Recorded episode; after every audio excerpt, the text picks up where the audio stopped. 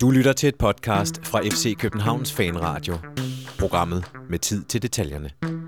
Velkommen til en rigtig glad udgave af Fanradioen, hvor vi skal tale om Champions League-kvalifikation, en sportslig supergod lodtrækning og derby optakt. Ej, okay, vent. Lad os lige prøve noget andet. Vi prøver lige noget andet. Prøv lige noget andet. Med knaldhårdt værd fra for en utrolig skarp vinkel i kampen 86. minut, sparkede Federico Santander FC København direkte ind i det forjættede land kaldet Champions League. Efter en kamp med næverne ude på tøjet og store brændte chancer, en kæmpe forløsning for hele klubben, der for første gang siden 2013 er at finde det fornemmeste europæiske selskab. I en gruppe med Leicester, Porto og Klub Brygge må vi se, hvad der sker i gruppespillet. Det bliver ekstremt spændende. Men først, før vi når så langt, står vi for anden gang på en uge over for et hold klædt i gul. Når vi på søndag for første gang i sæsonen møder Vestegnens helte, bedre kendt som eksperter ude i græske tragedier. Med andre ord, det er tid til derby. Men i første omgang, velkommen til FC Københavns Fanradio. Mit navn er Jonathan Folker, og øh, jeg har glædet mig som en lille dreng juleaften til at skulle lave radio i dag, efter en uge med rigtig mange nerver øh, før den første eller den anden kamp i, i den afgørende kvalrunde mod Apoel på Kyberen. Og så selvfølgelig på søndag det her derby. Øh, jeg har fuldt hus i dag. Jeg har simpelthen fire gæster herinde i dag. Øh, den første gæst herovre til venstre for mig, øh, Nikolaj Stenmøller. Velkommen til. Tak skal du have. Hvor glad er du efter den her kamp i onsdags? Altså 9,2 på en skala mellem 0 og 10. Oh, det er rimelig godt. Det kan jeg godt leve med. Det lyder rigtig godt, øh, fordi vi skal jo selvfølgelig også, som sagt, øh, bygge op til det her derby, og der er, må jeg indrømme, der er jeg ret nervøs. Øh, så 9,2, det er dejligt højt på skalaen. Christian Olsen, hvor højt ligger du på glædeskalaen? Ja, jeg er jo ekstra glad, for jeg er jo stor fan af Euroleague, og så fik jeg simpelthen en Euroleague-pulje i Champions League, så det kan jo næsten ikke blive bedre. Så, så 10,0. 10,0. Og der har vi allerede bonget ud her. Fuld bingo. Øh, den næste gæst, Morten Risa, velkommen til dig også. Jo, tak. Og hvor ligger du så hen på skalaen efter 10,0? Jamen, jeg har også hørt, at man kan give sig 110% i fodboldkampe, så jeg ligger på en 11'er. okay, spændende tab. Okay, det, øh, det bliver bedre og bedre. Det, øh, altså, jeg, jeg var jo, bliver jo mere og mere rolig, kan jeg godt sige. Så min sidste gæt, øh, Kasper Højgaard, velkommen til. Tak skal du have. Kasper, du er kommentator øh, på Discovery Networks øh, på 6'eren og på Kanal 9. Øh, altså nu ved jeg godt, at solen skinner, det er fredag, men øh, på glædeskalaen fra 0 til 10, øh, er du også helt deroppe, eller... Øh, på min øh, arbejdsgivers vegne, så nu hvor vi ikke fik øh, Brøndby, Midtjylland og Sønderjyske i Europa League, så havde vi jo gerne set et dansk hold i gruppespillet, men øh, på dansk fodbolds vegne og FCK's vegne kan jeg godt øh, sige uh, tillykke med Champions League, og det, det er fedt øh, i det store billede. Det redde du meget godt, tak. tak. Vi, vi takker på vegne af klubben med så skal jeg sige. Vi skal som sagt i dag øh, lave øh, lidt nedtakt fra Abril-kampen og, og tale lidt om den. Øh, så skal vi selvfølgelig snakke om øh, Champions League-lodtrækningen, der foregik i går. Og øh, så pludselig ind ad døren, øh, så dukkede der et indkøb op af Nikolaj Bøjlesen. Ham skal vi selvfølgelig også vende.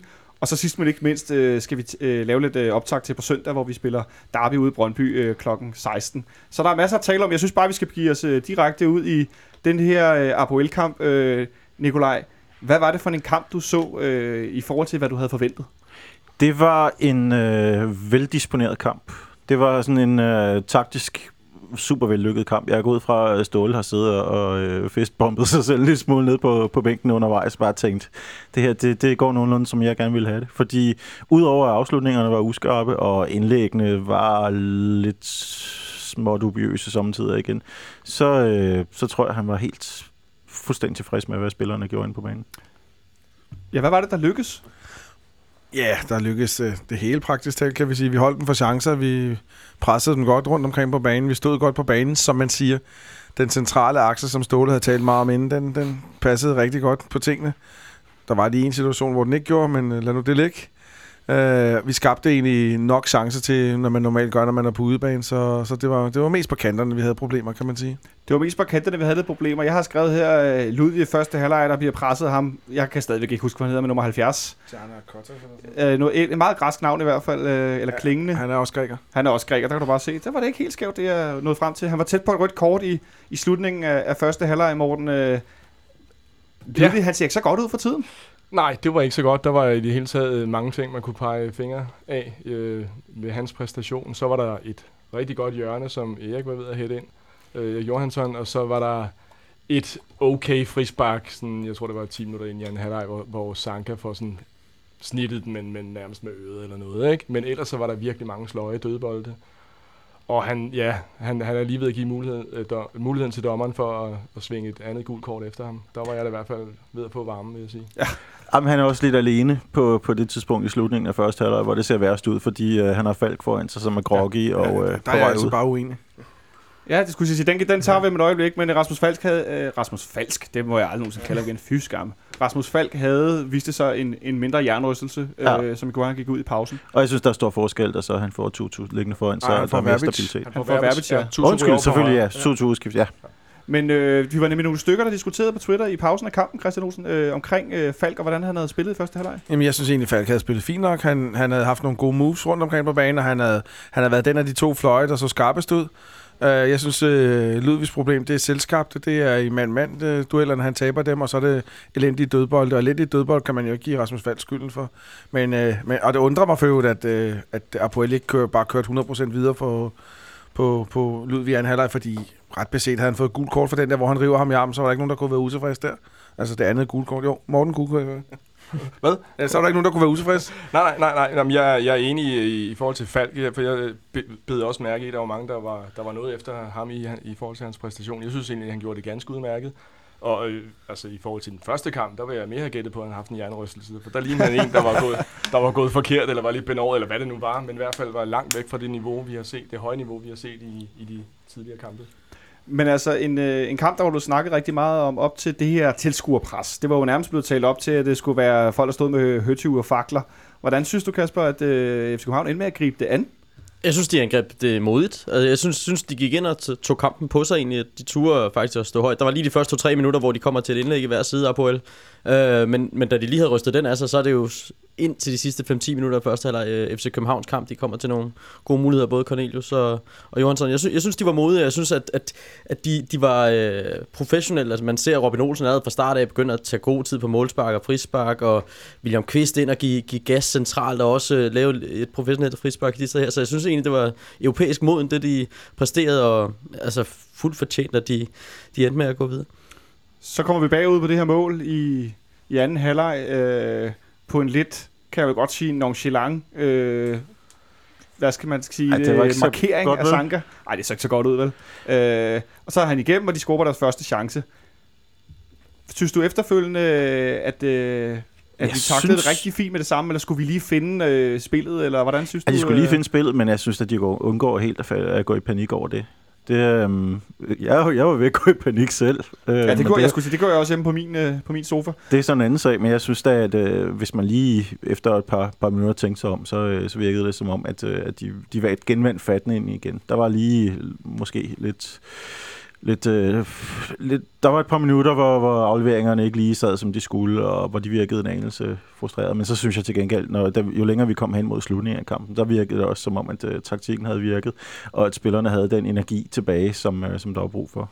Og det er også derfor, vi afgør, inden at det hele slutter med, med overtid, eller forlængning. Ja, præcis, fordi Apoel blev jo aldrig sådan rigtig farlig, udover, altså de havde nogle indlæg og nogle situationer, men det var ikke sådan, at Robin Olsen lå vandret det meste af tiden og lavede tv-redninger. De, de, det er jo som om, at de manglede lige det sidste.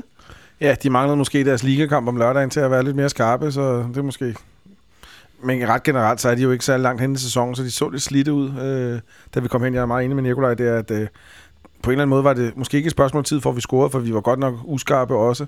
Men det var i hvert fald... Jeg var i hvert fald ikke bange for, at de, de skulle ligefrem score to eller tre mål og så videre. Og så synes jeg også, det er værd at bemærke, når nu har vi snakket meget om heksekæde eller helt muligt, så er jeg også værd at bemærke, at dommeren Rocky der, han gjorde det jo rigtig dygtigt. Ja, han var meget rigtig cool, ikke? Ja, han var meget cool, og, og, og, og, og, og du kan sige, vi var måske lidt heldige med, med Ludvigs, men ellers så hoppede han ikke på deres unåder, og heller ikke på vores unåder, kan man sige. Vel? Uh, han var lidt hurtig med et par gule kort, synes jeg, lige til at starte med, men, uh, men det er fint nok, så fik han lagt lidt låg på det.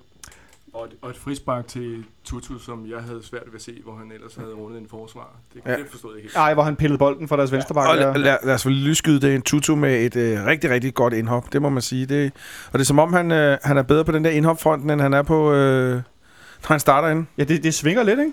Jo, jamen, jeg, jeg, jeg havde glædet mig til, jeg kunne se, det var et punkt, at vi også skulle snakke Ja. ja. til her. Jeg, jeg havde glædet mig til at høre, hvad, hvad det var. Fordi nu sad jeg faktisk og genså kampen her i, i, i formiddags derhjemme. Hvad, hvad det var, Tutu gjorde så godt. Lidt mere fysik end Falk. Men, men jeg, synes, jeg synes egentlig ikke, altså lægger han op til målet, men jeg, jeg synes egentlig ikke, han går, går ind og gør noget sådan fremragende, så jeg kunne godt se, at folk på Twitter var, var begejstrede, så jeg er egentlig nysgerrig efter at høre, hvad det er, han gør så skide godt i anden halvleg. Jeg synes, han er god til at holde på bolden. Jeg synes, han skaber ro. Han er pasningssikker. Det synes jeg, der mangler lidt i første halvleg.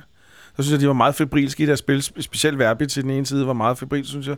Så, Det er vi også enige om. Øh, og så hjælper han sin bak så rigtig godt, så der ikke er, der sker ikke noget i Ankersens, på trods af, at de sætter ham der øh, Vandrer. vandrer ind i anden halvleg der. Så, øh, jeg synes, et godt indhold for ham igen. Øh, Var det måske øh, et billede på, at Verbitz altså, ofte er bedre over i venstresiden, for der virkede han noget mere rolig foran øh, Lud i anden halvleg? Ja, måske. Jeg synes nu, han spiller udmærket. Jeg synes... Jeg, jeg ser ham heller ikke som så fabrilsk. Tvar, snarere, at, øh, han, øh, han var hårdt arbejdende under hele kampen. Det er det, måske to sider af samme sag i virkeligheden. Øhm, jeg ved det ikke. Jeg, øh, jeg tror bare, øh, han og, og Tutu begge passer bedre til, til den her slags situation, end Falk måske gør. Forløbig. Jeg kan godt se, at Falk han, han skulle komme efter det, men han skal jo lige lære at takle de her kampe også. Jo mere træt af Abuel så bliver morgen, så ender vi med at få lidt chancer. Santander har også et, et frit hovedstød, hvor han ikke øh, får givet den nok fart på i Ja, han skal halvleg. tilbage og hente den, ikke? Den er, den er også lidt svær, ikke? Men, øh, men altså, vi har jo vi har fire store chancer, ikke? Bare hive mikrofonen til dig på. Yes, vi har Sådan. fire store chancer, ikke? Ja. Øh, hvor øh, Cornelius får de to af dem, og Erik han hætter en ind. Ja, lige præcis. Så målmanden er redder, og så sådan så der er der ikke rigtig fået noget, noget øh, træf på der, ikke? Altså, jeg synes, det eneste punkt, at- at de var bedre end os, det var på chanceudnyttelse. Ellers så synes jeg, at vi var dem sådan rimelig overlegne, øh, også i første kamp. Det er en lidt sjov Så. detalje, at de to mål, vi scorer mod dem i de to kampe, det er for, på situationer, hvor deres målmand kommer helt forkert ud. Det, det er åbenbart det, der skal til.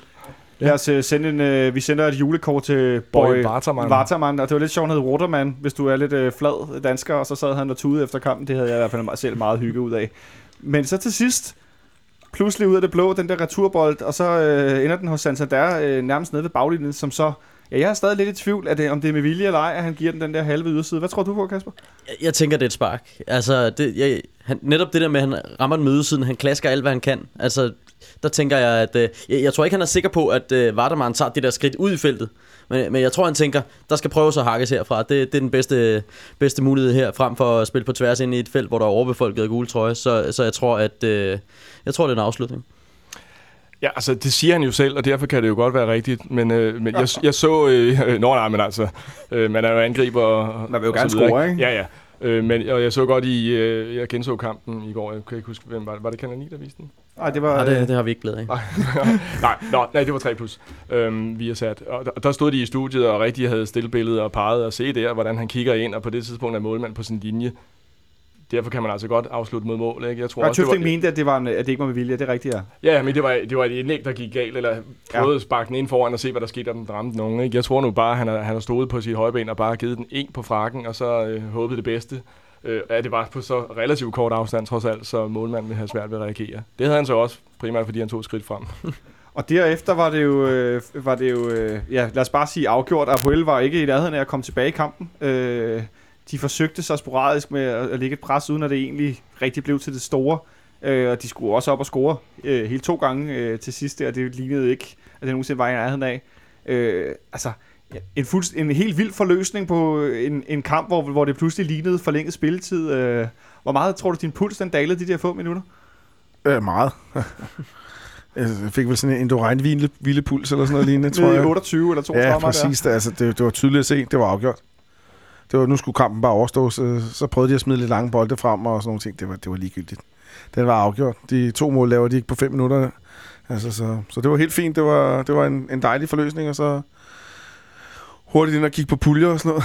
Jeg skulle til at sige, ja, fordi det er jo den næste del, som vi selvfølgelig skal snakke om lidt. Øh, så nåede vi hurtigt til at, at se, hvem der lå i de forskellige øh, sidningslag øh, og så videre, og lige følge med i, hvem der selvfølgelig også gik videre og røg ud. Øh, Red Bull Salzburg, der endnu en gang øh, fejlede i, i kvalrunden, for jeg ved ikke, hvor mange gange efterhånden. Øh, Mönchengladbach, der vandt ret stort i deres sidste kamp med to hat hvis jeg ikke tager meget fejl.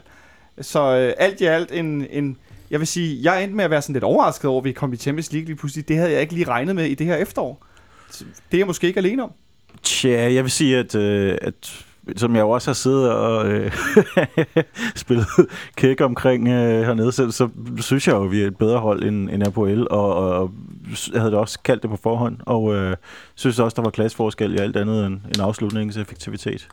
Øhm, så det overrasker mig egentlig i virkeligheden ikke så meget. Jeg ville have troet, at vi havde vundet større hjemme, og øh, nærmest gjort det klar allerede der. Men det holder lige lidt længere. Nej, men jeg, jeg er enig, men før lodtrækningen, der, der havde jeg i hvert fald ikke regnet med noget. Men efter at have set lodtrækningen, så, så var jeg ikke i tvivl om, at der var en rigtig god mulighed. Øh, om det så betyder, at, øh, at det sker, det er jo ikke, det er jo ikke ens betydning med det, nej. Og jeg kendte ikke noget til deres aktuelle øh, hvad hedder det, form, og den var jo ikke så imponerende. Jeg synes så jo, det ikke, at den der heksekedel var så specielt skræmmende at se på udefra. Altså, det er selvfølgelig nemt nok at sidde og sige, når man sidder i et køligt rum på Frederiksberg. Men jeg synes ikke, det så specielt intimiderende ud, og jeg synes det ikke, det var særlig nemt at høre deres fans, indtil de scorede. De fløjtede en del i anden halvleg, kunne jeg høre. Ja, men de var, gode, til, meget de var gode til at pifte i starten, og de var gode ja. til at pifte lige i starten af anden halvleg. Og de sang en del, da de var kommet foran. Men, men udover det, altså den, den, tribunen var, når, var jo tredjedel fyldt nede bag ved det ene mål, og hvem skulle blive bange for det? Nej, jeg tænker lidt, at måske hænger det lidt sammen med, de havde det her flotte banner også, hvor der stod Remember, Remember og så stod der datoen for, da vi røg ud mod dem i 2009. Jeg tænker lidt, at deres øh, tilskuerintensitet også er faldet lidt i takt med, at holdets niveau i kvalitet også er, er dalet lidt hen over de sidste par år. Jamen, det er det, der er opstået den der myte omkring den der kamp, og så selvfølgelig også den der røg fuld OBF. Ikke? Men jeg synes så i øvrigt, må, må jeg lige må være en anelse øh, kras over for, øh, for øh, TV3, der viste kampen, at den der optakt var fuldstændig over the top øh, med alle de interviews om, hvor forfærdeligt svært det ville blive på den her øh, utrolig skræmmende bane, og, og, og den der helt overdrevne reportage med interviews om den dag, hvor det hele gik galt, og det nærmest ud som om, at, øh, at vores spillere havde mistet hele deres familie i trafikulykker. Det var, øh, det var lige det var lige lakrids nok.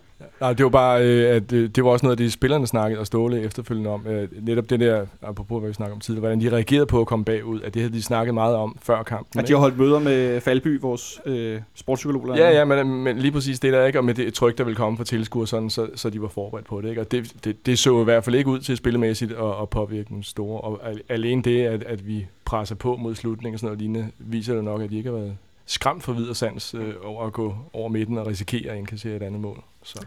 Så alt i alt en, øh, en rigtig god oplevelse på et meget hit Kyberen. Jeg har i hvert fald fået nogle beskeder ned fra der beskrev, at øh, den her fredag eftermiddag i København, den er varm, vil jeg lige vil sige. Men, men det har været en meget, meget varm oplevelse øh, at være inde midt på, på Middelhavsøen. Øh, en status på, på dansk fodbold i europæisk øh, sammenhæng. Øh, vi var så gode at kvalificere os videre nu, men... Øh, det gik ikke så godt, fordi nu sad jeg i går og, og, og jublede lidt over, over Sønderjyske, som øh, pludselig lignede, at de var ved at vinde øh, i Prag, hvor vi jo selv for, for syv år siden øh, i december måned, kan jeg huske, i noget koldere udgave end det, der var i går, øh, gik videre mod, mod Sparta Prag, der vinde dernede.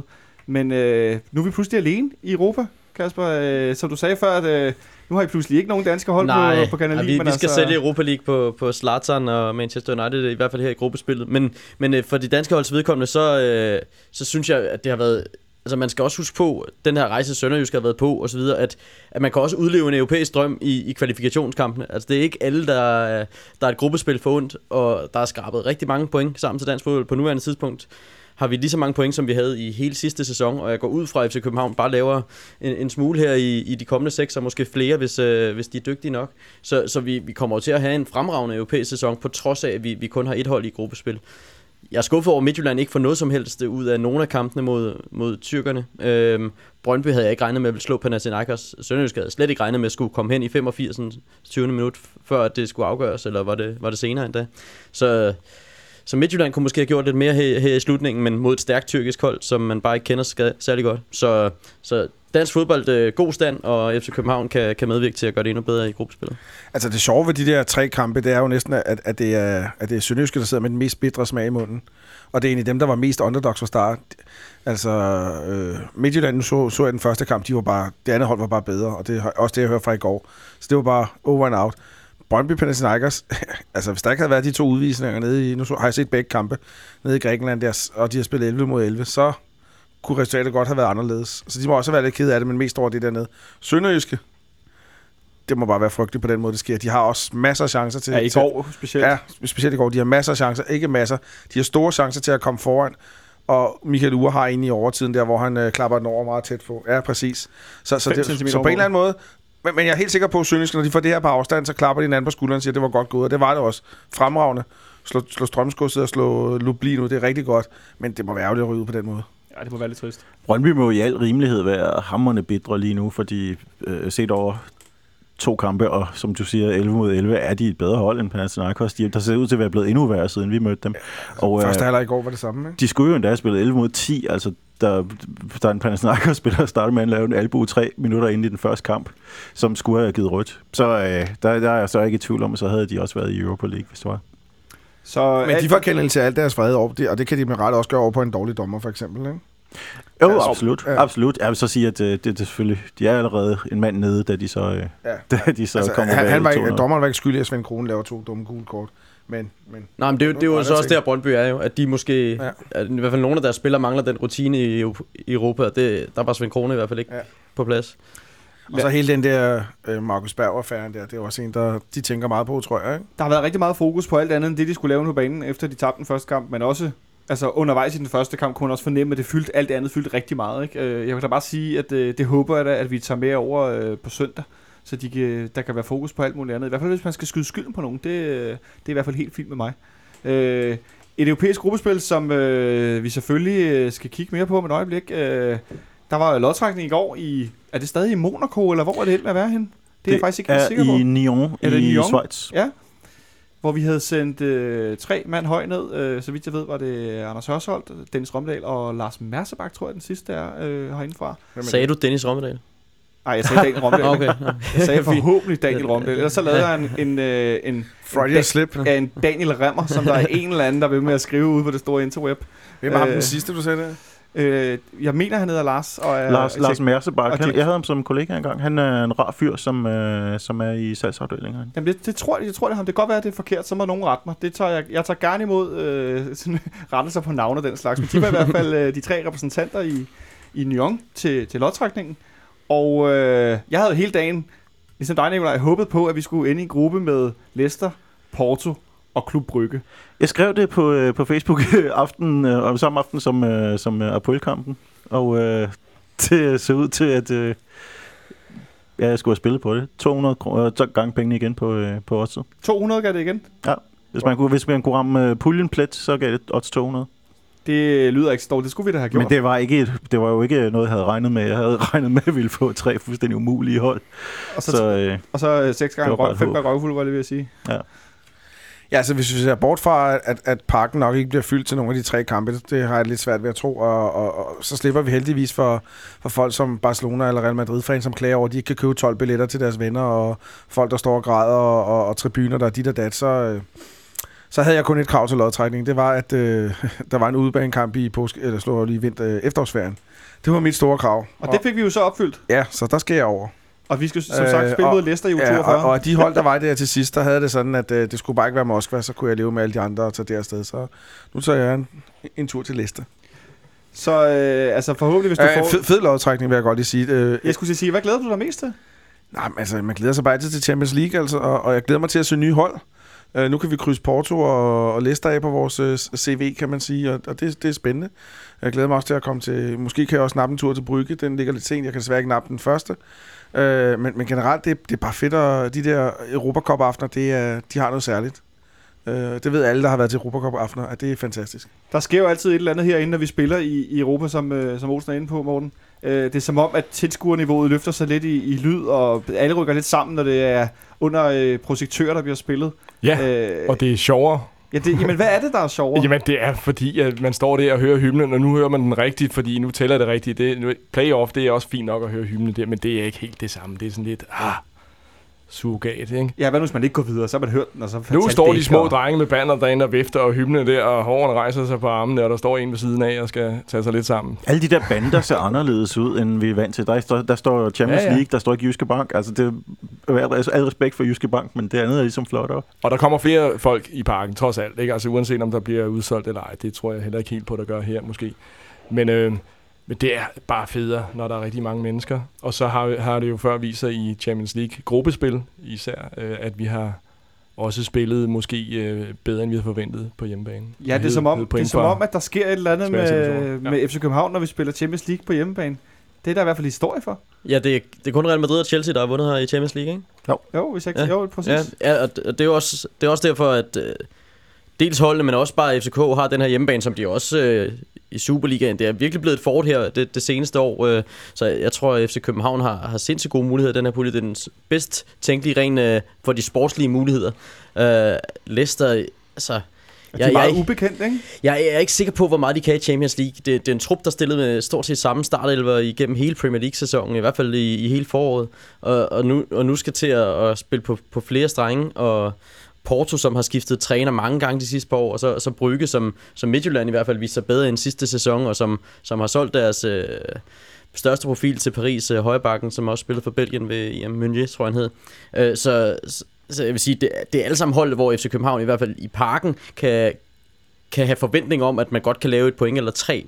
Øh, Det, det, det, det er i hvert fald de forventninger, jeg går til, til hjemmekampene med for FC Københavns udkommende. Ja, altså fordi jeg kigger lidt på den her gruppe, så tænker jeg, altså man vil jo altid gerne vinde alting, og wow, hvor det går, men jeg tænker realistisk, øh, måske gå efter en, en tredjeplads øh, foran, øh, hvis man bare skal kigge sådan på, på holdene i styrke, Porto, Leicester, og så også som tredjeplads, og så forhåbentlig komme foran Klub Brygge. Jamen, det, det, det synes jeg er realistisk, og jeg tror også, jamen, det kommer an på, hvordan man kommer for landing, men jeg tror også, at andenpladsen er sådan, at man, at man kan øjne den i noget tid. Altså, jeg prøvede sådan at skrive ned, jeg tænker, Brygge kan man måske hive et sted mellem 1 og 4 point, i bedste fald 4 selvfølgelig, øh, point imod Leicester 1 til 3, og, og Porto, der, der skal man måske nøjes med et enkelt. Men så i bedste fald, i, på mine øh, forudsigelser, som nogle gange er sløje, øh, så, øh, Godt, så, det, så der kan er man, ikke nogen betting tips, så det er okay. Nej, nej, fint. Der, der kan man så komme op på 8 point, og, og det kan jo det kan jo godt række til i hvert fald en tredjeplads, ikke? og nogle gange også øh, næstbedst.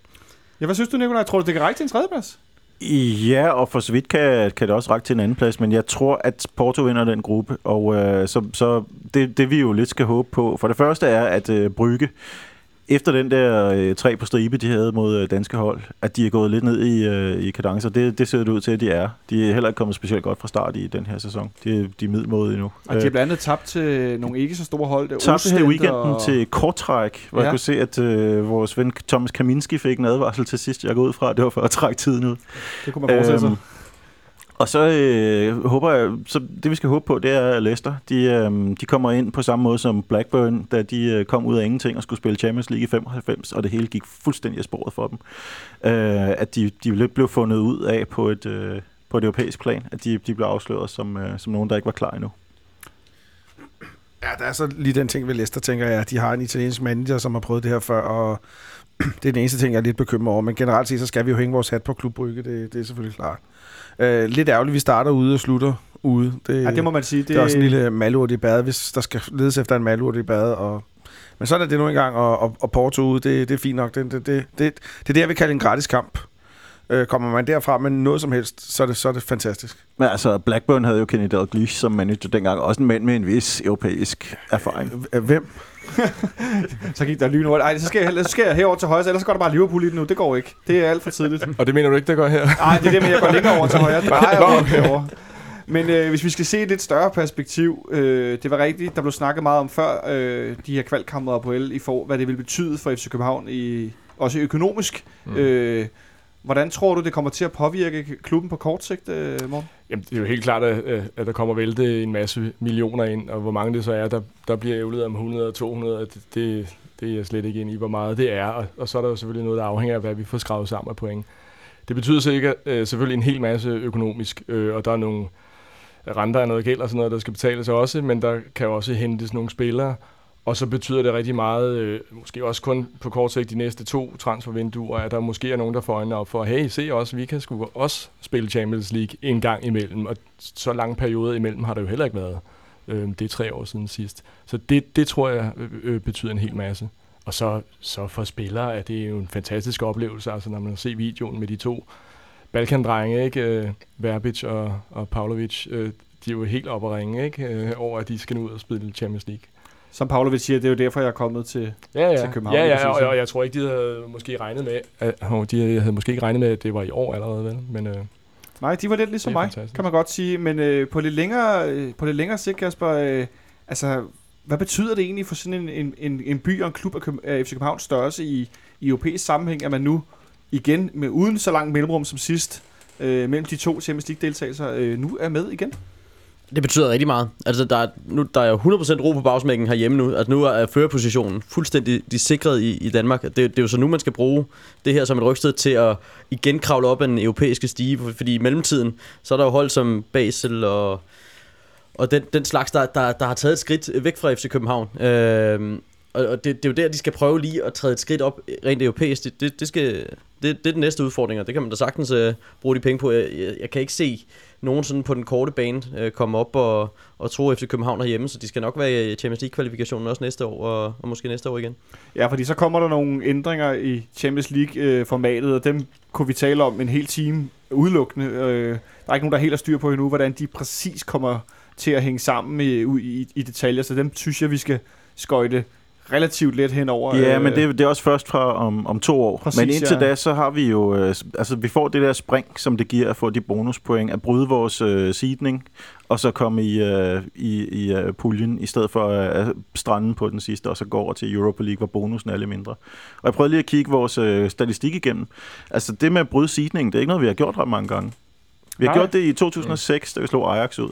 Og så gjorde vi det i 2008, da vi gik videre fra en uh, Europa League-pulje, hvor vi var seedet 4 og blev nummer 3 og røg videre til, til foråret. Og så gjorde vi det i 2010 ved at blive nummer 2 i Champions League-gruppen. Men ellers har vi faktisk ikke øh, knækket ret nogen seedninger. Så vidt jeg kunne se på uh, Bert, den hollandske Bert oh, Cassius og hans, øh, og hans koefficient helvede.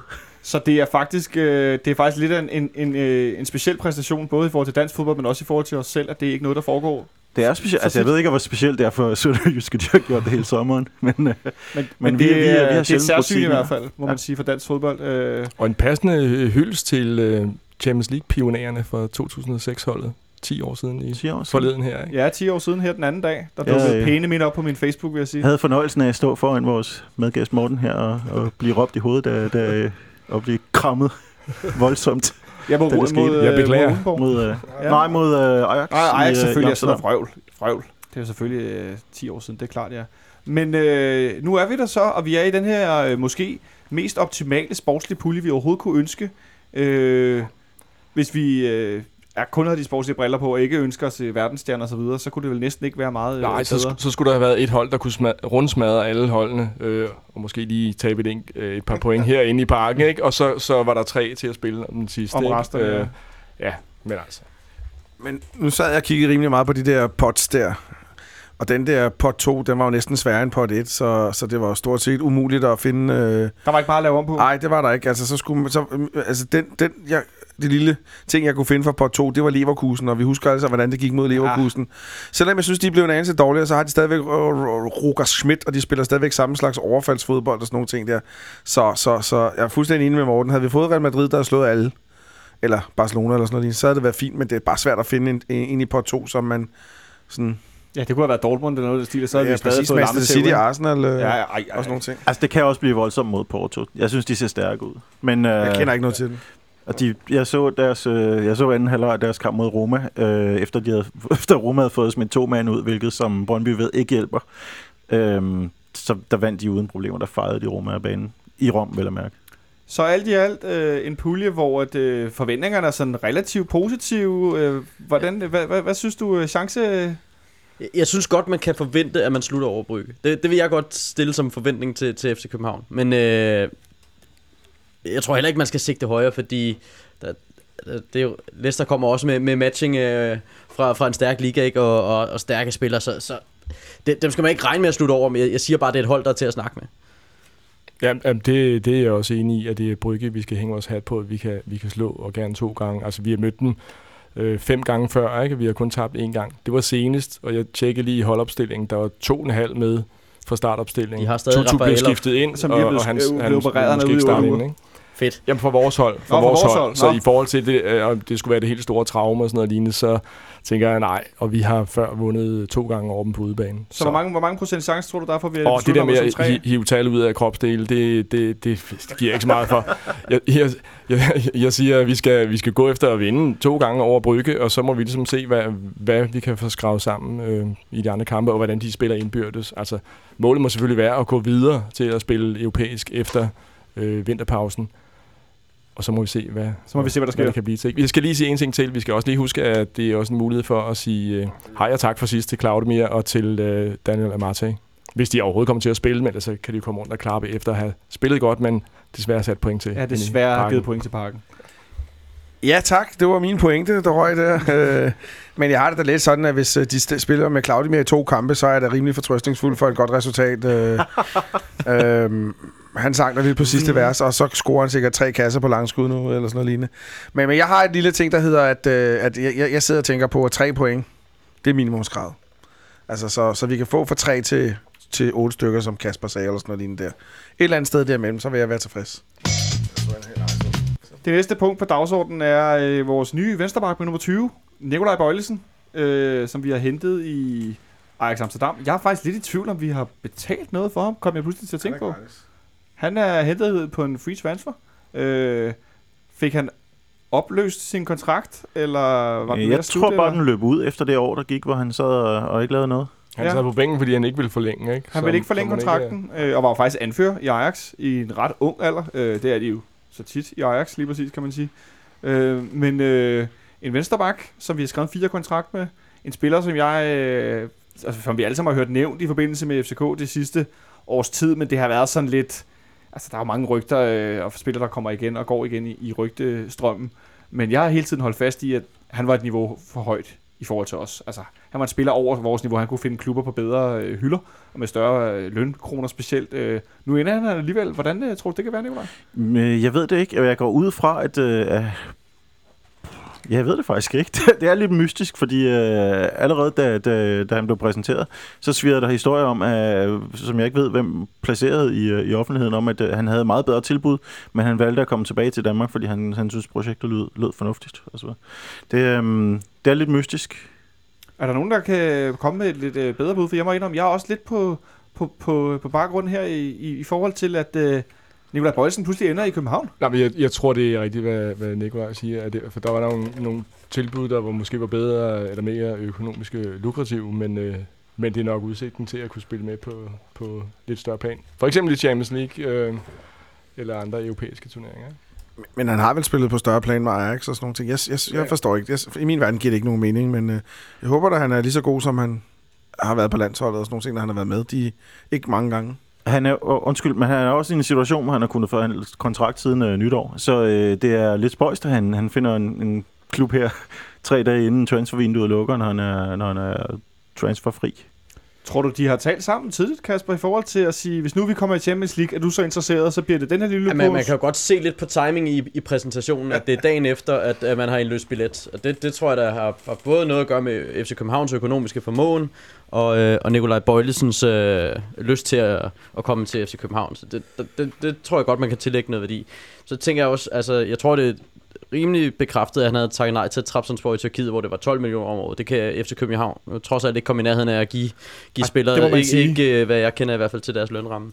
Øh, så, så, og det er måske bare en usikker ting at tage til Tyrkiet i det hele taget, og måske også øh, spillemæssigt, øh, øh, og det har han ikke fundet interessant. Altså grunden til, jeg fik også øh, lige inden øh, præsentationen i går skrevet på Twitter, at jeg tænkte, at Nikolaj Bøjlsen var der, var der oplagt. Det er noget, der lige en time før, at, øh, at det rent faktisk var ham, der blev præsenteret. Men øh, at øh, nu, nu skal han efter et år ikke at have spillet, så skal han have gang i sin karriere. FC København, det er begyndt sådan at være klasse landsholdsspillere rundt omkring på positionerne. Det er begyndt at være et hold, der løfter sig derop igen, hvor det er interessant at spille for landsholdsspillere, øh, altså etableret. Så kan det godt være, at han har været ude det seneste år, på grund af, at han ikke har spillet selv. Men, øh, men lige pludselig kunne det jo godt være en interessant klub for Nikolaj Bøjelsen, også med tanke på, at de skal have noget kvalitet, når, når Augustinsson skal sælges. Øh, og så, så, så er det jo oplagt med ham, også fordi han skal bruge noget indkøringstid, øh, efter ikke have spillet så længe, og, og det er jo præcis den tid, man kan bruge til at få, få skudt øh, Augustinsson af. Så, så jeg kan godt finde øh, logik i det her, og også med den strategi i FC København, ellers er lagt med at lægge karriereplaner for spillere, at Det nævner Du- han jo selv ja, ved præsentationen Ja. af karriereplan, ikke? Ja, fordi at det, det kan godt være, at han har skrevet en kontrakt på fire år, men det kan også godt være, at han skal sælge som to eller tre øh, igen. Altså hvis han slår til, ligesom øh, at øh, det, det skete med Delaney her, og som øh, Ståle også lægger op til, at det skal ske med Sanka. Så, så der, der er jo en idé med det, tænker jeg. Jeg tror klart, der er langsigtede idéer med det meste, de foretager sig hen i den sportslige sektor, som det ser ud lige nu. En sportslig sektor, som også er rigtig god øh, i forhold til spillernes fysik. Det må måske også noget, der er spillet ind i forhold til Nikolaj Bøjlesen, at vi, vi har en rigtig god øh, fysisk sektor til, til spillere, der er lidt skrøbelige. Formentlig, fordi det der, har, øh, det, der gør, at han i virkeligheden er sådan lidt af et ubeskrevet blad, også selvom han har været de her mange år i Ajax, det er, at han har jo, øh, man har ikke fuldt ham sådan på nært hold. Altså, det, han har været den her spøgelsesbak på landsholdet, som er blevet afløst af en, en, en, øh, en ren karusel af venstre venstrebakker, der har været i mellemtiden. som man tænker, jamen de, eller har fået at vide, at de, de, kommer, øh, de kommer til at miste deres plads, når Bøjelsen er klar, men han er aldrig rigtig blevet klar. Så spørgsmålet er jo så, om man, øh, han er klar til at, at være permanent spillende. En spiller, som øh, som sagt har gjort sig en del på Morten Olsens landshold, når han var klar til at spille. Hvad er han øh, for en type vensterbak? Ja, det kan jeg knap nok huske ham, men så vidt jeg husker sammen med sådan en ganske stor vensterbak, øh, god bygning, kan vel også spille centerforsvar, og så har han, øh, hvad, jeg ved ikke, hvad du så laver der. Det så du ikke få sol i øjnene. Nå, tak. Og så har han venstrebenet, vil jeg godt lige sige. Det er vigtigt for en vensterbak, synes jeg. Det er andre steder spiller man med højrebaks på vensterbak. Øh, teknisk, ganske glimrende. Øh, godt drive. Det er lige det, jeg kan komme på. Jeg tror, Kasper og hans, hans Euroleague-erfaring ved mere. Jeg har ikke kommenteret Nikolaj Bøjelsen i Europa League, men øh, i Ajax i Etter de Fischi.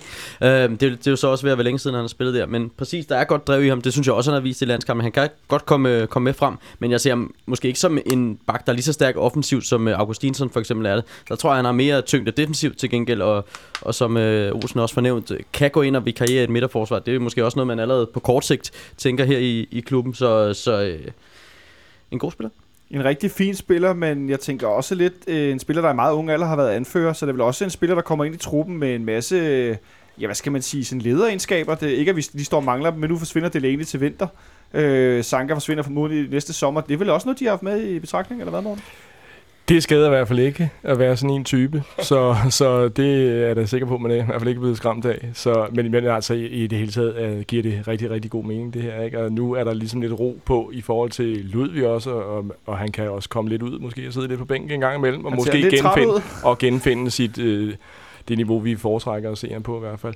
Og så, uh, så jeg ved godt, at man stadigvæk siger, at... Uh, at øh, han først skal sælges til sommer, Ludvig, men altså det åbner da bestemt for, at hvis der, hvis der er nogen, der er villige til at smide en kuffert fyldt med, med ordentlige sædler efter ham, så Helst er der... pund. Ja, ja, øh, ja Er de inden- noget værd inden- mere? Inden de daler. Nej, men de plejer at give flere penge end andre. Så guldbar eller et eller andet. Ja, altså den Men røde så, kuffert så, på Olsen. så kunne han jo meget vel ryge til jul, uden at vi ville øh, løbe skrigende rundt i fældeparken og tage os til hovedet. Øh, Jeg tror selv, du har en pointe der med anførtyper, fordi øh, det tror jeg ikke, man skal kæmpe sig af. Øhm, Werder Bremen har købt øh, et par nye spillere, deriblandt har de købt øh, tre anførertyper, som de, jeg var inde og læste dem, som de selv beskrev det som om, at de vil bygge stamme op omkring folk, der ligesom har ledererfaringer og, og egenskaber af den slags. Og, og, og det kan man jo også sige, det kendetegner også et FCK-hold, der er jo alligevel mange ledere på holdet, både på banen og uden for banen. Tænker jeg specifikt på sådan som Antonsen og sådan nogle ting der. Så til at holde den der stålefilosofi gående med hårdt arbejde til træning og play hard, uh, work hard, play hard, som man siger, ikke? Lige præcis et, et omklædningsrum, som, øh, som har mange stærke ledere. Øh, Fordi så fylder sådan en som Nikolaj ikke så meget. nej, lige præcis. Men nu kommer der så en ind, som øh, pænt på, til præsentationen, der blev han jo hurtigt spurgt af Martin, vores, en ven af radioen, Martin Davidsen, øh, den her fortid i, i Brøndby. Den, han kunne lige så godt, som han sagde noget i stil, men jeg kan lige så godt være den første, der spørger om det. Og den øh, kommer han jo hurtigt udenom ved at få forklaret, at han havde aldrig spillet en seniorkamp for Brøndby. Ja, det er lidt sjovt, det er nødvendigt, ikke? Jeg, jeg, jeg tænker, godt der ud og være ærlig om det, fordi folk kan jo godt google, at du har sagt, at Brøndby er din klub i Danmark, og du vil gerne slutte din karriere af her og så videre. Og det er også okay. Gå, gå ind og sig, øh, ja, sådan, sådan, sådan, sådan havde jeg det på det tidspunkt. Men, men Brøndby har ikke rigtig været interessant på noget tidspunkt for mig, og de har ikke kommet med et ordentligt tilbud, og, og nu, nu har jeg ligesom lagt det bag mig. Altså, det, det er mere ærligt end at sige, jeg kunne lige så godt have, jeg kunne, I kunne, du kunne lige så godt have nævnt, at jeg havde spillet i Skovlån. Ah, Jeg, jeg er fuldstændig enig med Nikolaj der. Øh, øh, det minder om at stå og sige, at man har stået på den ene tribune og holdt med den ene hold i altid, og, og sådan noget. Når man faktisk nu i visse tilfælde ved, at det næsten er den hvide løgn. Altså, hvad der fuldstændig ærligt. Og så må, så må vi tage os af ham herinde, og så må vi se, om vi kan acceptere ham. Det gik i hvert fald godt med Peter Møller, kan man sige. Vi har også en målmand nu, som det Det går ja, det, sådan det er der lidt delte mening om, ikke? Ja, men, men jeg mener, det går også nogenlunde. Det er jo ikke sådan, at han bliver mødt af tilråbende, hver gang han står på mål. Nej, men han har ikke spillet seniorfodbold ud, og det gør alligevel en forskel for mig, for jeg har, jeg har sådan lidt en kiplingsk tilgang til det, at Brøndby og Brøndby, FCK, FCK and never the twain shall meet. Jeg ser helst ikke nogen af vores spillere derude, og heller ikke det modsatte. Det, det, det bryder jeg mig bare ikke om. Øh, selv, altså det er i hvert fald irritationsmoment, ikke? Hvis de så kommer derud og spiller i helvede til, så, som rytter og sådan nogen, så, så, så, så, kan jeg bedre, så kan jeg bedre tåle det, ikke? Men, men jeg ser helst, at det holder man hver for sig. Og li- men lige her, der giver det bare så god mening, og jeg har ikke set ham rende rundt derude øh, til en seniorkamp eller noget som helst. Det gør en lille forskel i hvert fald hvis han kommer ind og spiller af helvede til, så kan det da godt være, at jeg, jeg Så er kommer til at, kort. så får han med de korslagte arme, som man siger. Jeg har ikke tænkt mig at stå og råbe efter ham på nogen måde. Det vil give slet ikke mening. Jeg synes, han selv har en fin pointe i, at, at han har været ungdomsspiller i Brøndby. Man skal jo være ungdomsspiller et eller andet sted. Men han fik sin sidste ungdomsuddannelse i Ajax, inden han så tog skridtet op til førsteholdsfodbold. Så altså, hvis FCK-fans ikke kan, kan leve med det, så, så, så, så overrasker det mig. Men Ah, han må tage Stefan under armen. Det er jo rigtigt nok, men, men han, øh, vi har bare set ham med, med noget mere patos omkring sine, sine store følelser før det. Nu, nu er det som om, at ja, vi, øh, vi fejrer det lidt under tæppet og håber på, at folk ikke øh, lige læser ting, han Ja, men det kan godt være, han kunne have taget bedre. Det, det kan sagtens være, men, Og- men jeg, jeg synes bare, at man har en fortid. Det, jeg, kan, jeg kan godt forstå ønsket om at være diplomatisk omkring det, og også være sådan lidt, øh, eller meget udglattende om det. Men øh, jeg, jeg synes bare ikke, det er overbevisende, fordi altså, vi kan jo godt læse. Han kunne sagtens have sagt, øh, ja, jeg har været i Brøndby, og det, nu er jeg her. Så var den ligesom lukket. Så øh, var der ikke, så, så var jeg, havde jeg i hvert fald tænkt, fint, så er manden klar over det, så, er den- så er den videre derfra. Men nu har vi pludselig øh, to i hvert fald, når de er spilleklar, rigtig, rigtig gode vensterbak.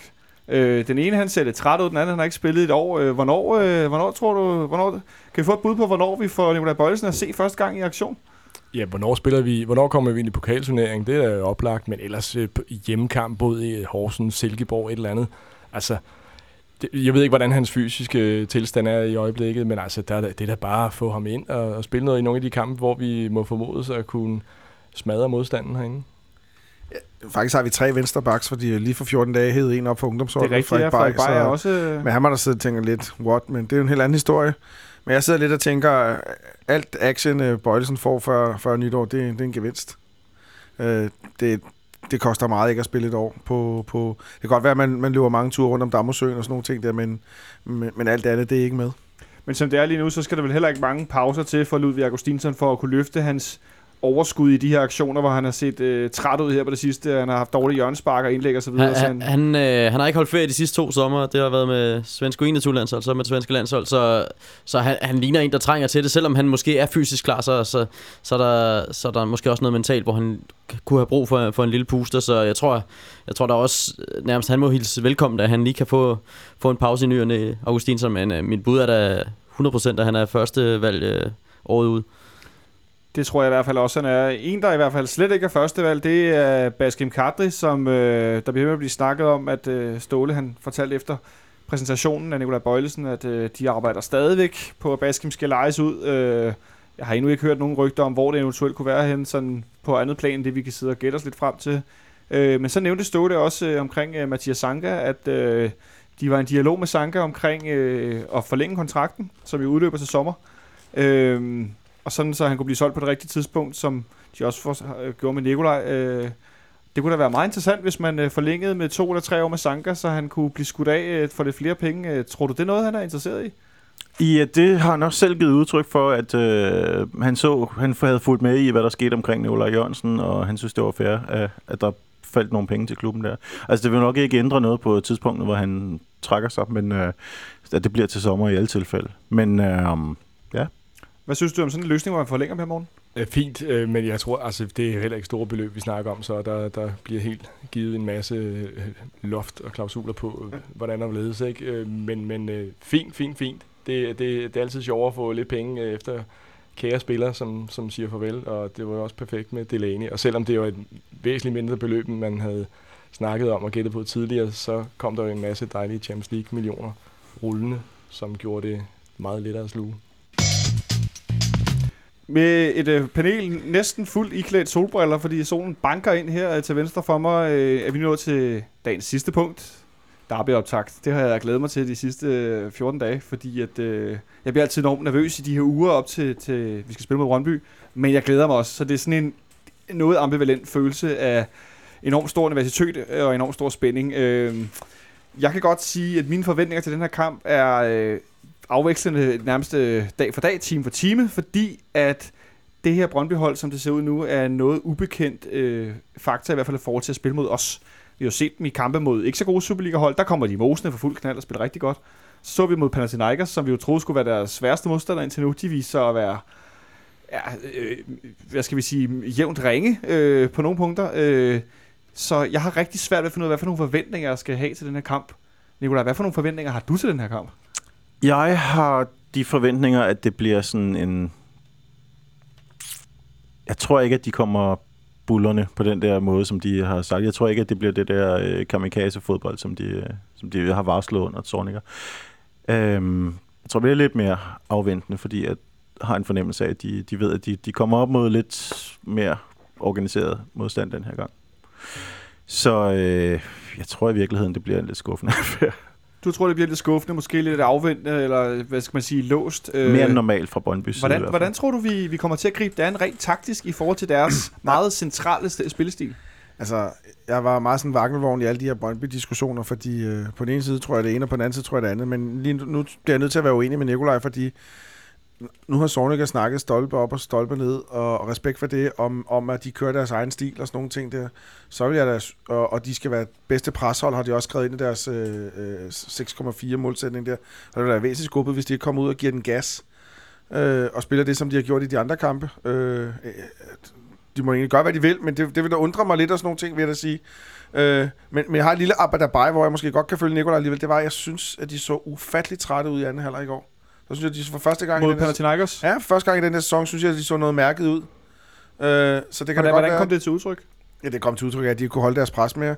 At det kom også til udtryk på, at, at uh, Panathinaikos øh, kom mere, mere med i kampen, og det faktisk blev en ganske lige kamp. Uh, så så ja, altså, vores udtryk, der, der er ikke nogen forskel. Det bliver 4-4-2, og så kan vi bare om lidt sidde og diskutere, hvem der skal spille kanterne, og hvem der skal spille den ene angriber og sådan nogle ting, tænker jeg. Jeg tror ikke, han kører over i en 3-5-2 i morgen eller sådan noget lignende. Og netop den faktor, at de er trætte, det tror jeg kommer til at være noget, de er nødt til at tage, tage højde på fra, fra kampens start. Så rent taktisk, Morten, hvor tror du, vi ender hen i forhold til, øh, til den her kamp på søndag?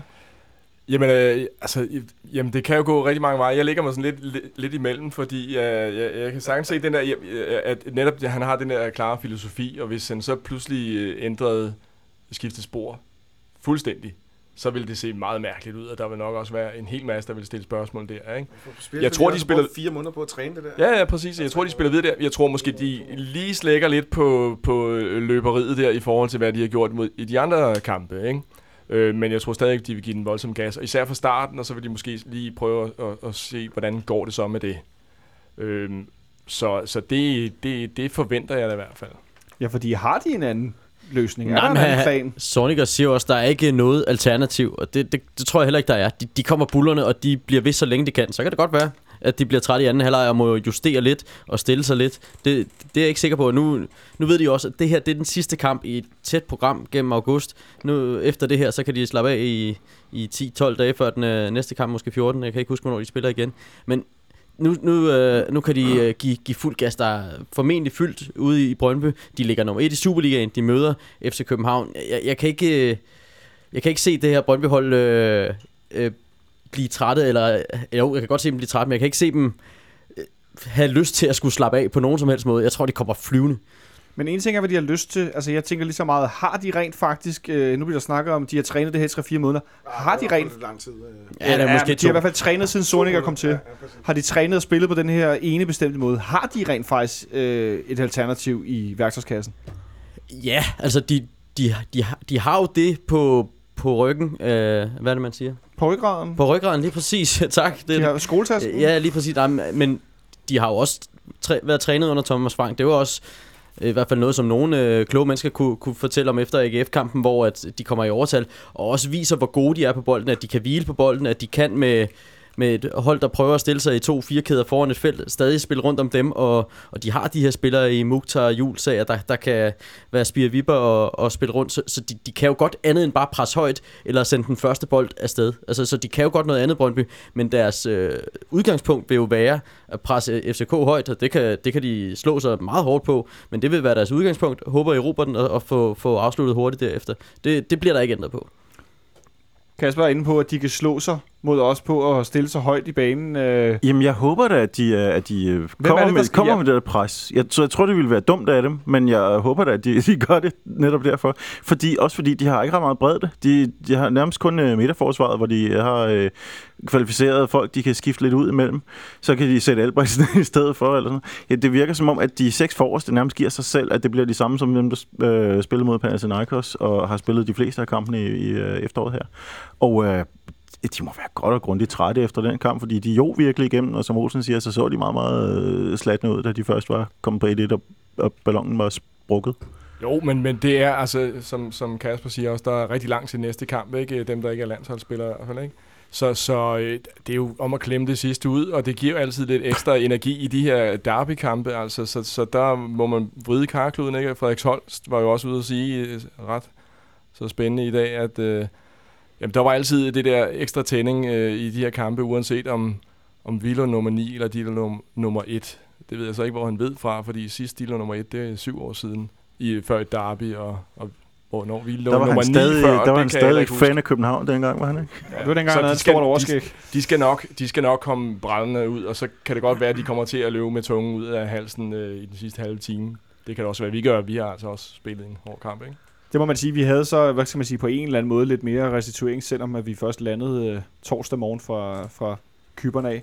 Men øh, et, et Brøndby, som ser anderledes ud end øh, sidste gang, vi mødte dem med, med Thomas Frank. Øh, har vi nogensinde i, i Danmark spillet mod et hold, der spiller på den her måde? Ah, jeg synes godt, øh, jeg synes godt, at Midtjylland har kunne spille lidt, øh, lidt kaos overfaldsfodbold øh, under Glenn Ridersholm, øh, hvor man spiller den mere i længderetning end, øh, end laver Kasper Julemands holds øh, bak bak afleveringer og, og så, så, så vi har også mødt Leverkusen, vil jeg godt lige sige. Det, det, Det er jo klart, det er jo internationalt sammenhæng. Ja, ja, ikke, ikke, at Ja. vi, ikke at vi så håber, det går på samme måde. Det håber jeg bestemt ikke. Men, øh, men nej, øh, vi har mødt hold, der har spillet på samme måde før, og, og jeg tror ikke... Jeg, altså, dansk fodbold, jeg tror ikke, der er nogen overraskelser. Jeg tror ikke, der er nogen af dem, der trækker en kanin op af hatten, og så sker der noget nyt. Det handler om at, at modstå det der pres, de kommer med, og så handler det om at spille udenom dem og, og smide dem op på vores angriber, som skal holde på dem, og så er der bare meget rum. Hvis du kommer forbi deres pres, så, så spiller de jo meget frem af banen, deres, de seks forreste spillere der og sådan nogle ting. Så, men men det, det er nok heller ikke nogen, der siger, at det bliver nemt, men, men det bliver i hvert fald sjovt, tror jeg. Men hvordan er statusen på dem nu her, efter de spillede i går? Og de, altså en ting er, at de så trætte ud til sidst, men de hang også lidt med hovederne i forhold til, at de vidste Ja. godt, at de var ude nu, ikke? Men det tror jeg ikke betyder noget. Det, jeg tror, at du kan også vente om at sige, at de vandt 7-0 i sidste uge. Ikke? Det på udebane og, og spillede. Den, den så jeg også, øh, og man kan godt tro, at jeg er masokist. Øh, øh, normalt ville jeg slukke og sådan noget, men jeg så den, jeg så den færdig, og, og, og der, der, synes jeg, de spillede en god kamp. Og faktisk lidt atypisk noget, som Ståle aldrig ville have gjort. Ståle ville ved 3-0 have stillet sig fire bakkæder ned, og så ville han bare stået og hvile kræfter og sådan nogle ting. De blev bare ved, og de blev ved, og de blev ved. Øh, med god hjælp af AGF og deres målmand, må jeg sige. Men alligevel, og, og det synes jeg alligevel er en meget lille sjov ting at, at tænke på. Der, de nævnte også i studiet bagefter, jeg tror det var, var, var det jer, der havde den, Kasper? At, at, at øh, Flemming Poulsen nævnte, at det er en tysk ting, at man bliver bare ved. Øh, Der er ikke noget italiensk med at 3-0, det er fint.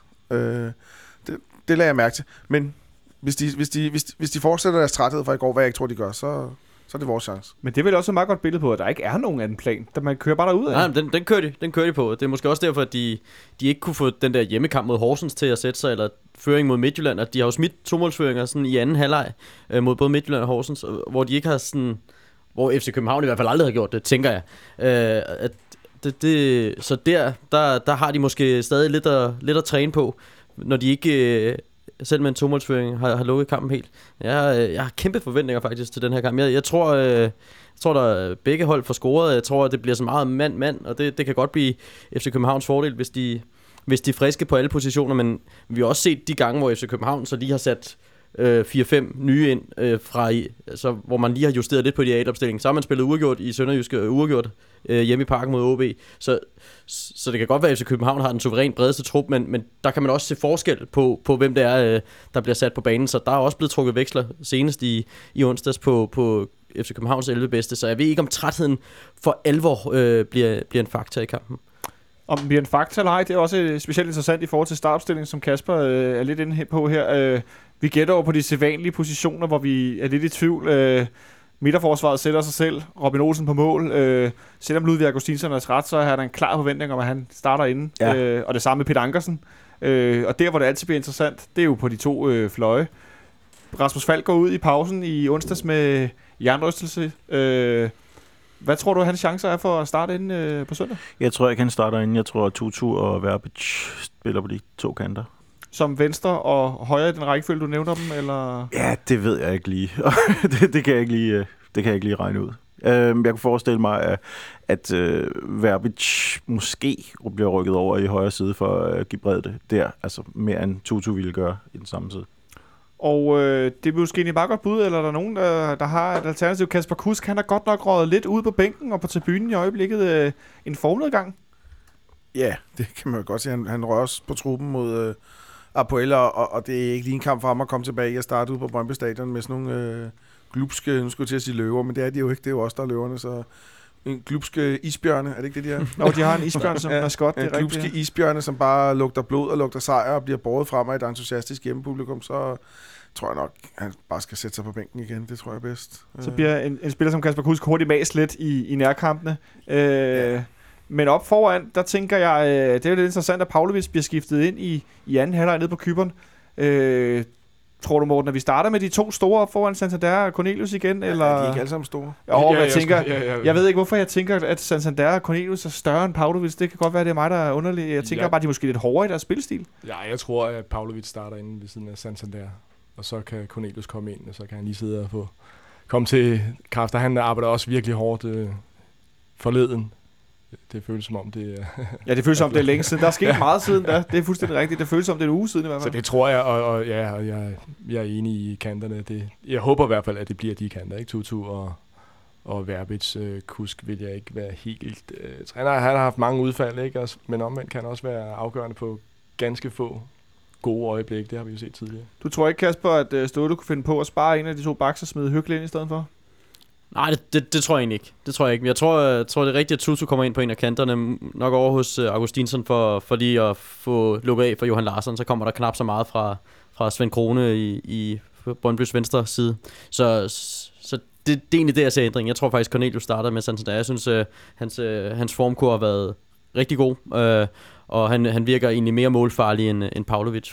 Så, så jeg, jeg tror egentlig, han uh, stod også uh, kører det, som han ser som, uh, som bedste 11 på, på dagen her. Ja, det vil også betyde, at Cornelius snart får scoret mod Brøndby. Det, ja, det var bare det, jeg ville sige. Ja, men det er fuldstændig rigtigt, fordi jeg, jeg, jeg, jeg, øh, jeg kørte så på cykel herovre tidligere og tænkte, øh, altså jeg savner også lidt, at vi brænder en rigtig brandkamp af ude i Brøndby. At vi virkelig spiller sådan en, en kamp, hvor vi, øh, altså som da vi vinder derude øh, 3-1, øh, den ene gang, hvor Nikolaj scorede det der drible øh, solomål. Ikke? Altså jeg savner sådan en kamp derude, hvor vi virkelig øh, sætter os igennem. Øh, tror du, vi kan det efter sådan en uge midtugekamp og rejse til Kyberne og så videre? Eller er jeg for øh, optimistisk og håber på det nu? Jeg tror, du er for optimistisk, oh, desværre. Jeg, øh, jeg har ikke de vilde forventninger til det, fordi der er så meget på spil også i forhold til stillingen allerede nu. Øhm, så nej, jeg tror, jeg tror i virkeligheden ikke specielt indad på en sejr. Jeg tror, at begge hold er en lille smule ramt efter en, en hård uge. Og med det kan du få lov at være den første, der byder på kampens resultat. Jeg tror, den ender i det. Du tror, den ender i det. Ja, så skal vi gå videre rundt om bordet, og vi har godt nok knadet lidt. Jeg tror, der er stor enighed faktisk, inden der bliver sagt mere. Øh, ja, jeg Man må godt sige det samme resultat, jo. Nå, men så ser jeg også et et. Fordi at øh, nogle gange giver de der kampe jo lidt Måske sig selv. 2-2. Måske 2-2, ja. Nå, man må have flere bud. Ah, men Olsen han får lov at gå med i det. Det var første bud. Ja, jeg, ser, altså, øh, jeg ved godt, det har været andre versioner, jeg kan ikke øh, lige huske tallet 5,3 eller 6,2 eller 1, eller hvad de nu kalder sig derude.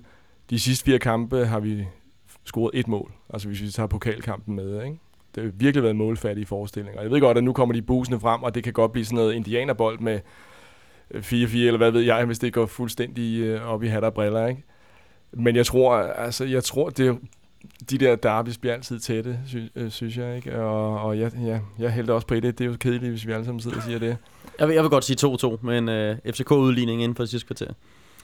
FCK er inden for det sidste kvarter. Ja. Jeg er også lidt ude i, at jeg tror, vi kommer til at være i hvert fald... Øh, Brøndby er kommet foran i alle deres kampe i Superligaen indtil videre. om ikke, det, om ikke i hele kampen, så i hvert fald i anden halvleg, tror jeg, vi kommer til at være det bedste hold, fordi jeg tror, at øh, den fysiske del kommer til at spille rigtig meget ind i forhold til deres kamp mod Panathinaikos i går, og så i hvert fald også, at de buser på fra starten af, så jeg tror, de løber tør for energi til sidst. Og der har vi jo tidligere vist, at vi er rigtig gode. Så øh, jeg vil godt gå med, at vi vinder 2-1, så jeg kan få lov at juble mig selv øh, halvt ud over kanten på tribunen ude i Brøndby. Der er sagt mig ikke noget bedre. Måtte du være den Hvor mange eneste, pladser har I den her gang? Øh, vi har, det ved jeg faktisk ikke. Jeg ved, der er udsolgt, og jeg ved, øh, fanklubben har bus derud, jeg skal med. Tre busser. Tre busser, ja. Øh, men der er fuldstændig udsolgt til udbaneafsnittet, og jeg har også hørt, at der er udsolgt til Brøndby Stadion, men det var der også i går, og der var omkring 13-14.000 tilskuere. Jeg har hørt fra en, som, som skal ud og stå i bod og står for noget af det derude, at der siger, at de har forventet 25.000 eller sådan noget. Altså, det er jo nemmere at have udsolgt, når, når den ene endetribune fra neden er tom og dekoreret med toiletruller, og så er den modsatte ende både top og bund er fuldstændig tom. Jeg ved ikke, hvad der skete derude, men øh, Nej, det er noget Det så med noget afstand til ud. udebanefans, så der er ikke så gode muligheder De for har at også komme stået frakendt 2.000 øh, billetter. Det er rigtigt, at de havde lidt problemer med nogle, øh, nogle billetter, noget med UEFA der, det er rigtigt. Men altså, øh, en, en rigtig lang august med rigtig mange kampe nærmer sig sin afslutning her før landskampspausen. Øh, jeg synes, vi kan sætte rigtig mange flueben ved ting, der er gået rigtig godt.